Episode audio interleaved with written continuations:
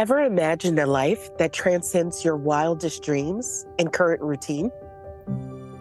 Do you feel like you're being called to something bigger, greater, or better? Hello, and welcome to the You Are Meant for More podcast. I'm your host, Semonna McNeil, and I'm a believer and follower of Jesus Christ, a wife, a mom of five, and an entrepreneur who believes that something divine happens when we choose courage over our comfort zone.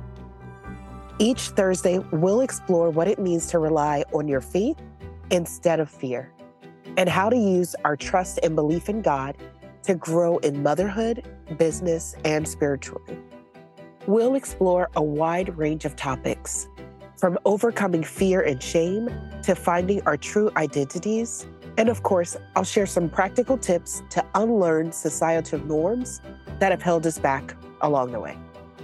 Together, we'll turn to teachings from the Bible to guide us, empower us, and remind us of our God given strength. So, whether you're taking the first steps towards exploring your calling or seeking inspiration to keep going, this podcast is for you.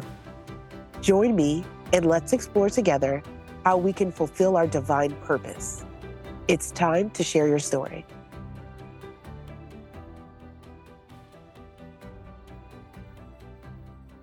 What do you get when you combine a doctor's appointment, fear, and perspective? I know what you're thinking. You're thinking those three words do not line up. I don't get anything. I don't see any association there. And if that's you, stay tuned Let's talk about it. So, today I want to share a personal experience that I had at the eye doctor's appointment a few weeks back. And this is influenced by a call that I had with a mentor last week, where she reminded me of the importance of faith versus fear. So prior to this appointment, the you know week leading up to it, I found myself consumed with fear around what the results might say. Just to give you a little background or context, a year prior to that appointment, I was, I had an episode of shingles and it impacted my face. So it impacted my right eye, my forehead, um, and my scalp on the right side. Now, when this happened, of course, I was devastated because it did not fit into my to do list. I didn't have time to take off at that time. I had a toddler and a little baby. I had three older kids who were sports and in school. And and at that time I was working full time as well. So there was a lot going on. And I remember thinking, oh my God, of all the times to get shingles, this is so not the right time. Because at that time, I didn't know how to rest. If I wasn't busy all the time, if I wasn't constantly working and moving and doing something to please someone else or make someone else's day better. I didn't know how to just sit with myself and just be okay being me or being okay being in silence and enjoying that time with God. So back to story. so it's the week before my appointment. And I'm like, oh my goodness, I think my vision is deteriorating. I think things have gotten worse. And so that's all I'm focusing on. Now I'm focusing on the worry versus taking it to God and placing it in his hands. So that was mistake number one. But let me tell you how good God is. So I get to the appointment and the doctor is incredibly personable and attentive. So she asks me all the right questions like, what's going on? What have you seen? She reminds me of, you know, what happened at the former appointment. So at the last appointment, your vision had deteriorated a little bit. You went from 2020 to 2040 vision in your right eye this was a result of, you know, the shingles diagnosis. She gives me the whole recap. And she's like, So are you still seeing floaters? And I'm like, Yeah, from time to time, but that's improved.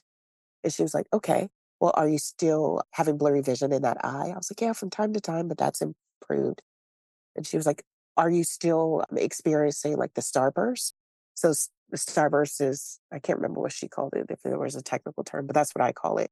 It's when you look at a light and it looks like a star, like just fuzziness, like radiating out from it, versus just seeing the light as a clear, I don't know, circular light that you might be looking at. And so I told her, yeah, you know, I'm still experiencing that from time to time, but it has improved. And now, as I'm saying, like things have improved or gotten better, I'm not even conscious of that because, of course, I'm not thinking about that. I'm focusing on the worry, I'm focusing on the negative. Oh, I still have these things versus there's been an improvement. So she listens to everything and she does her exam. And then she sits back and she's like, I know you're still experiencing these things, but your vision has improved. So the last time I saw you, your vision was at 2040. Now it's at 2030. And I remember sitting back like, really? What? like I still I'm still experiencing these things. In my mind, it hadn't gotten better because it hadn't returned to 2020 vision. And so I don't know who might be experiencing something similar in their life where maybe something was great or ideal and then something happened. And so now you have this new normal where, you know, it's not terrible. It's not the worst thing that could have happened to you. God graced you. You know, He extended grace and mercy to you today. You woke up today, but it's not, you know, that sweetness, that goodness, that favor that you remember from a previous time in life. Right. So because you don't have that 2020 vision, all you can see is the negative and what's going wrong instead of remembering his goodness and his faithfulness and his sovereignty, right? So that's the state that I found myself in. And it wasn't until I got back to the car and like processed everything where I was like, ooh, I sat back. I was like, God, you're good. Like I'm sitting here worrying because you haven't restored me to 2020 vision, but there has been an improvement. You have restored me to 2030 vision. There's no telling whether or not you're going to restore it to 2020 vision. That's not for me to know. That's not for me to care about. But what is my responsibility is to have faith in you. What is my responsibility is to have trust in you and to know that you are all powerful and you are capable of it. It reminds me of a scripture, and I think it's found in, I found it. So it's Genesis 50 20. And it says, You intended to harm me, but God intended all for good he brought me to this position so I could save the lives of many people. And so, in that moment where I was remembering his goodness and remembering that he has healed me, I was reminded of the scripture. So, I was reminded that anything that the devil might try to use against me, God can use it for my good. And so, it's just a matter of perspective. I don't know what you're experiencing or what you're going through in your life right now, but I would challenge you.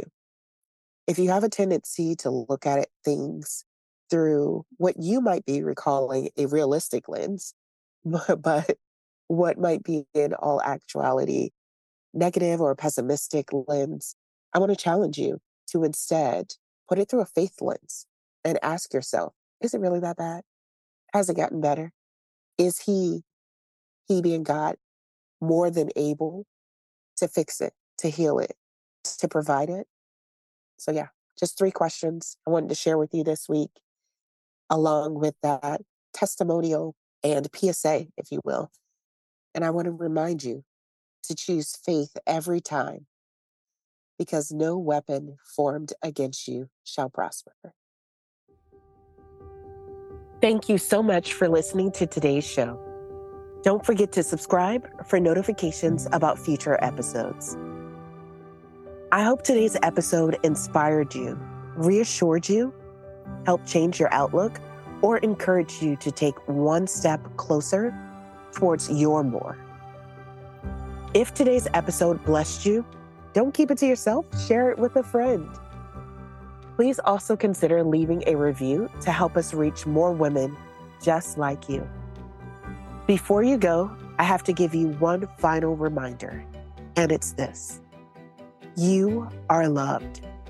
You are a child of God, and you are meant for more.